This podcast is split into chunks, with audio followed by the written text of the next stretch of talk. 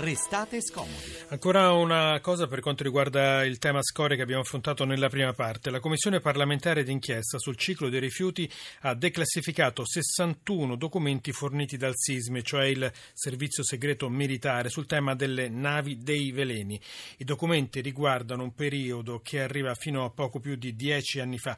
Il tema è anche quello del possibile autoaffondamento di navi cariche di rifiuti pericolosi o radioattivi.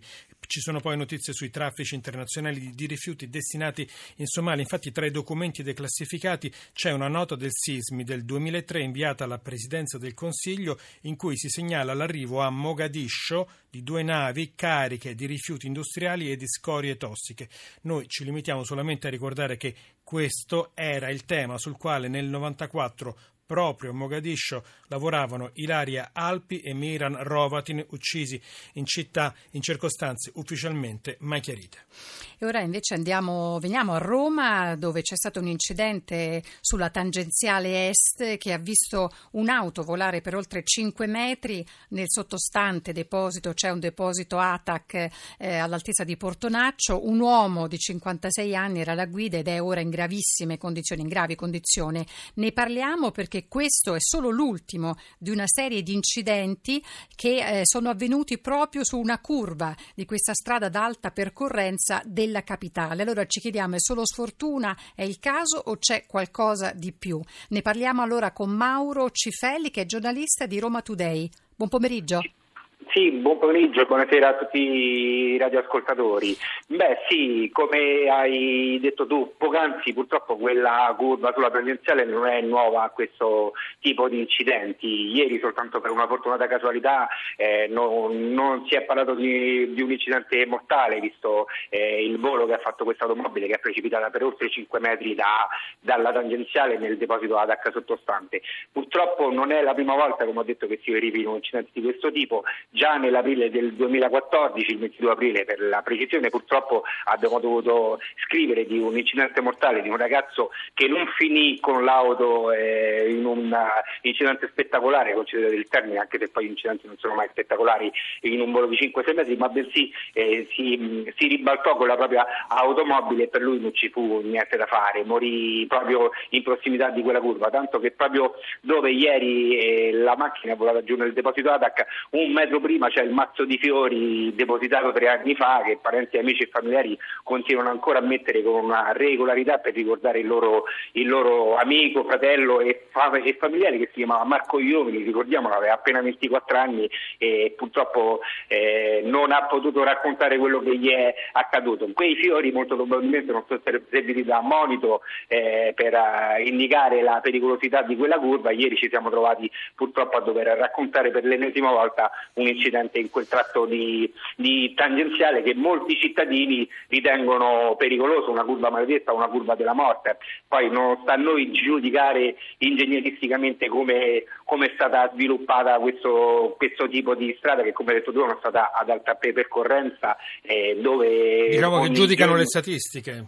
Esatto, purtroppo lo giudicano le statistiche, non sta a noi dare degli, degli accertamenti tecnici su quanto si, si dice, però eh, essendo io un cittadino romano, come tutti i romani che percorrono ogni giorno quel tratto di strada, eh, è, è, comunque una curva in contropendenza, questo è un dato di fatto, basta percorrerla per riuscire a rendersi conto di questa situazione. È in prossimità di un avvallamento, di un giunto longitudinale e soprattutto arriva in una sorta di doppia curva a in cui si va a sinistra, a destra e poi si scende per una discesa con un rettilineo dalla quale si prende poi la nuova circonvallazione interna che sarebbe il nuovo tunnel sotterraneo inaugurato cinque anni fa, che indubbiamente ha risolto molti dei problemi del traffico di quella zona della capitale, ma se poi andiamo a vedere purtroppo i dati statistici sono decine e decine gli incidenti che avvengono. Ecco perché eh, spesso, come, di, come, dicevi tu, quando si percorre quella strada capita di vedere anche dei resti di incidenti o tamponamenti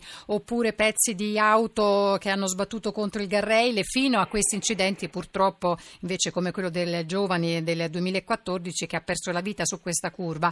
Ma ti volevo chiedere, c'è eh, un'indagine al riguardo perché so che anche i familiari familiari della vittima del ragazzo eh, morto nel 2014 credo che siano andati avanti, stiano andando avanti a livello eh, giuridico per cercare così di avere giustizia. Sì, guardi, io so che ieri dopo l'ennesimo incidente, in questo caso spettacolare, che, che ha riacceso i riflettori sulla presunta pericolosità, ecco, nel termine di quella curva, ci sono stati accertamenti in corso da parte dei tecnici appropriati, proprio ieri è stato chiuso quel tratto di tangenziale, non soltanto per eh, rilevare l'incidente e ricostruire la dinamica dell'accaduto, ma forse anche per cercare di, di comprendere come in qualche modo si può aggiustare una curva che molti ritengono pericolosa e come abbiamo detto prima, purtroppo i dati statistici capisci? Stanno confermano, stanno a confermare confermano questo che è accaduto. Questo Guarda, timore. Ti do, e ti do anche un altro, una, un altro, incidente particolare che si è verificato. Guarda, una cosa che vorrei sottolineare è che tutti gli incidenti eh, più importanti, concedimi il termine, che sono avvenuti in quella curva avvengono soprattutto quando c'è l'asfalto bagnato. Quindi, mm. di, diciamo, questo quindi una componente che peggiora esatto, la... questo è, è, un mix eh, purtroppo è micidiale in quel tratto di strada, almeno per quelli che sono i dati che abbiamo raccolto. Mm. Ti, ti vi racconto anche ai radiospettatori eh, quella che è un altro incidente che ha coinvolto proprio un'auto dei vigili urbani. Era la Pasqua del 2015, mi sembra il 5 aprile, se non vorrei dare una data errata, comunque parliamo di aprile del 2015. Si verificò il solito incidente autonomo cioè che non ha visto coinvolte altre macchine, ma semplicemente una, un'automobile sbandare e finire contro questo famoso guardrail, purtroppo divenuto ormai oggetto di cronaca, arrivarono i vigili urbani per rilevare l'incidente come parcheggiarono la loro automobile arrivò un'altra automobile da dietro che fece una carambola colpendo sia la macchina dei vigili che la macchina che aveva fatto l'incidente prima. Con un tempismo ah, assoluto allora esatto, l'intervento. un tempismo assoluto e anche in quel caso per una fortunata casualità non abbiamo raccontato un incidente mortale perché comunque gli agenti della polizia lo- locale erano scesi dalla loro per automobile. fare rilevamenti. Soltanto, esatto, soltanto per fortuna non sono stati investiti o comunque colpiti dalla loro stessa automobile a sua volta tamponata da una macchina che veniva Mauro dietro. Cifelli, l'ultima domanda, ma la curva sì, è segnalata in qualche modo? Visto che ci sono stati t- tanti incidenti, c'è qualcosa che segnala in particolare la pericolosità? No, non ci sono, non ci sono cartelli statali che indicano la... Insomma, la, di rallentare ci sono, oppure... Ci sono, ci sono, dei limiti orari da rispettare, ma quelli sono, sono, indicati su tutto il tracciato della tangenziale. Non ci sono dei cartelli specifici in quella curva, purtroppo è maledetta, come hanno detto, o della morte, come hanno riferito molti residenti che abbiano lì a Porto Marcio. Sono soprattutto loro che ci raccontano eh, ogni giorno eh, incidenti anche semplici. Anche semplici. Mauro Cifelli, allora grazie per questa cronaca su questa strada, su questo punto della tangenziale est pericoloso, sembra una curva maledetta come ci ha riferito Mauro Cifelli, giornalista di Roma Today. Grazie. Grazie a voi, buona giornata buon, eh, e buon proseguimento. Arrivederci. Grazie.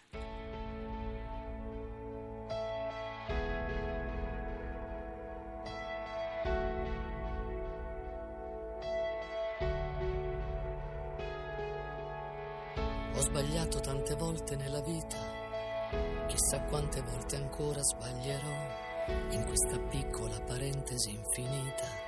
Quante volte ho chiesto scusa e quante no. È una corsa che decide la sua meta. Quanti ricordi che si lasciano per strada. Quante volte ho rovesciato la clessidra. Questo tempo non è sabbia mai la vita che passa, che passa che sia benedetta. Per quanto assurda e complessa ci sembri, la vita è perfetta. Per quanto sembri incoerente e testarda, se cadi ti aspetta. E siamo noi che dovremmo imparare a tenercela stretta. Tenersela stretta. Siamo eterno, siamo passi, siamo storie, siamo figli della nostra verità. E se è vero che c'è un Dio e non ci abbandona, che sia fatta adesso la sua volontà. In questo traffico di sguardi senza meta, in quei sorrisi spenti per la strada, quante volte condanniamo questa vita, illudendoci di averla già capita. Non basta, non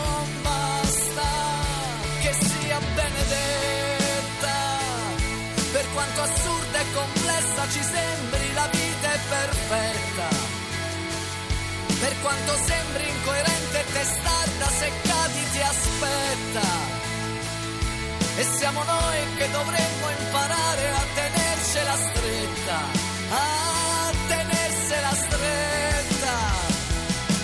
A chi trova se stesso nel proprio coraggio, a chi nasce ogni giorno e comincia il suo viaggio, a chi lotta da sempre e sopporta il dolore, qui nessuno è diverso, nessuno è migliore, a chi ha perso tutto riparte da zero, perché niente finisce quando vivi davvero, a chi resta da solo abbracciato al silenzio, a chi dona l'amore che ha dentro, che sia benedetta. Per quanto assurda e complessa ci sembri, la vita è perfetta. Per quanto sembri incoerente e testarda, se cadi ti aspetta. E siamo noi che dovremmo imparare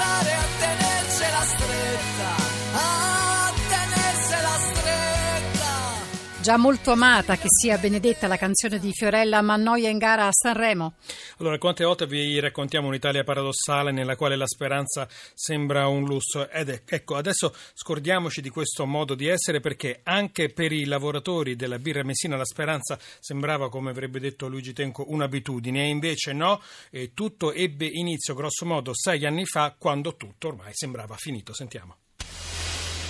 Un'odissea per 41 lavoratori cominciò nel 2011, quando ci annunciarono che l'unica fabbrica di birra esistente sul territorio siciliano sarebbe stata chiusa. Nel vecchio stabilimento della Birra Messina eravamo in 41, All'inizio ci siamo battuti tutti. ma piano piano siamo rimasti in 15. Abbiamo investito il nostro TFR e la nostra mobilità. perché volevamo prendere in mano la situazione. e abbiamo costruito una realtà di cui siamo veramente orgogliosi. Ognuno sa fare qualcosa. E so fare il manuale e so cantare. Mio nonno faceva la birra, mio padre faceva la birra e io voglio continuare a fare la birra. Allora, questo è un frammento del trailer del documentario I15 di Alessandro Turchi che racconta proprio questa scommessa un poco coraggiosa, forse anche un poco disperata, però una scommessa che come è andata a finire. Domenico Sorrenti, presidente del birrificio Messina, ben trovato, buon pomeriggio. Buonasera. Allora, come è andata a finire la scommessa? Eh, la scommessa, grazie a Dio, è andata benissimo. Abbiamo- siamo stati tenaci, abbiamo avuto volontà, coraggio e finalmente siamo in, produzione, stiamo vendendo la nostra birra, siamo usciti con tre etichette. La soddisfazione dei cittadini messinesi e non messinesi perché anche Milano, Torino ci hanno dato parevole favorevole che la nostra birra piace moltissimo. È una grande Dove la distribuite? Nei bar, nei supermercati, dove? Sì, bar, super- bar, pizzerie, ristoranti, adesso dovremmo entrare anche nella grande distribuzione. Nella grande distribuzione sempre nell'isola oppure riuscite anche un po' a passare lo stretto? Montanamente partiamo con l'isola perché diciamo che per fare anche altri posti dovremmo avere ancora qualche, qualche serbatoio in più. Perciò prima partiamo con l'isola e così man mano andiamo avanti, abbiamo bisogno di qualche altro ancora investimento, però tutto fattibile. Tutto fattibile, lei ci sta raccontando anche con grande ottimismo una storia che è cominciata con, con grande fatica. E abbiamo sentito in questo frammento del documentario, eravamo 41, siamo arrivati in 15. Li vedete ancora gli altri, gli altri 26? Sì, li vediamo, mi dispiace pure per gli altri perché qualcuno ha scelto di fare qualche altro lavoro, qualcuno è rimasto in mobilità, qualcuno è andato via, ma adesso specialmente che gli è finita la mobilità perché nel 2017 finiva quasi a tutti, non sanno cosa fare. Uh, sono voi- scelte voi- di vita che hanno fatto, noi abbiamo fatto, abbiamo cercato di diciamo di, abbiamo fatto un presidio di un anno e mezzo davanti allo stabilimento per salvaguardare tutto quello che c'era da salvaguardare nello nel vecchio stabilimento. Visto e considerato che nessuno si faceva avanti, abbiamo deciso di andare in cooperativa. E Ma solo in 15 Eh. siamo arrivati eh, a fare questa cooperativa. Senta, volevo capire, ehm, state ragionando su come allargarvi. Eh, mh, per quanto riguarda l'occupazione, che livelli avete? Noi siamo 15 diciamo come occupazione. Quindi i soci 15 lavoratori. lavorate tutti ovviamente, siete Sì, soci. sì, tutte e 15. Eh, noi speriamo che in seguito andiamo man mano, piano piano, a- ad inserire qualche giovane perché e noi questo l'abbiamo fatto anche per la città stessa, per, per, l'orgoglio di questa città, perché dopo cento anni che si faceva una produzione di birra a Messina che ha dato da mangiare a molte famiglie, era giusto che questo prodotto rimanesse a Messina. Senta, ma continua... le posso chiedere ai vostri colleghi che hanno scelto la mobilità c'è la possibilità, la voglia, il desiderio di coinvolgerli oppure, oppure le strade ormai sono separate?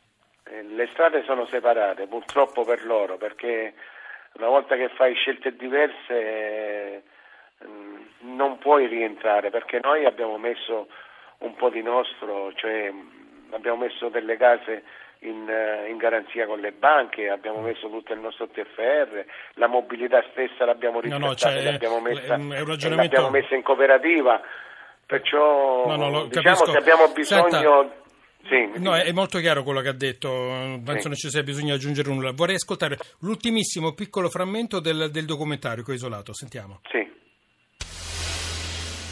La nostra birra sarà speciale perché l'acqua di Messina è speciale. Ecco, mi corre l'obbligo di informarla che a volte manca l'acqua Messina. Come siete organizzati?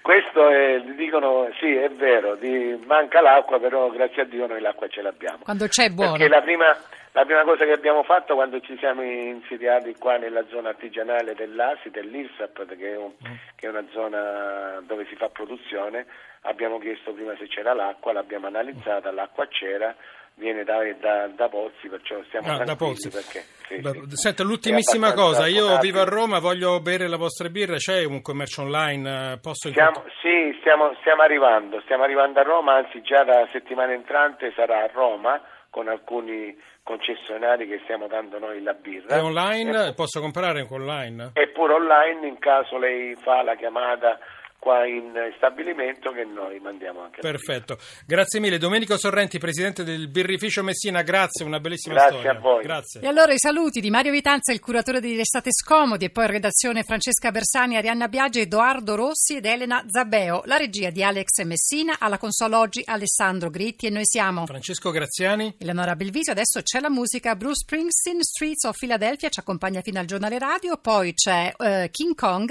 Noi ci ritroviamo lunedì, buon fine settimana. Lunedì.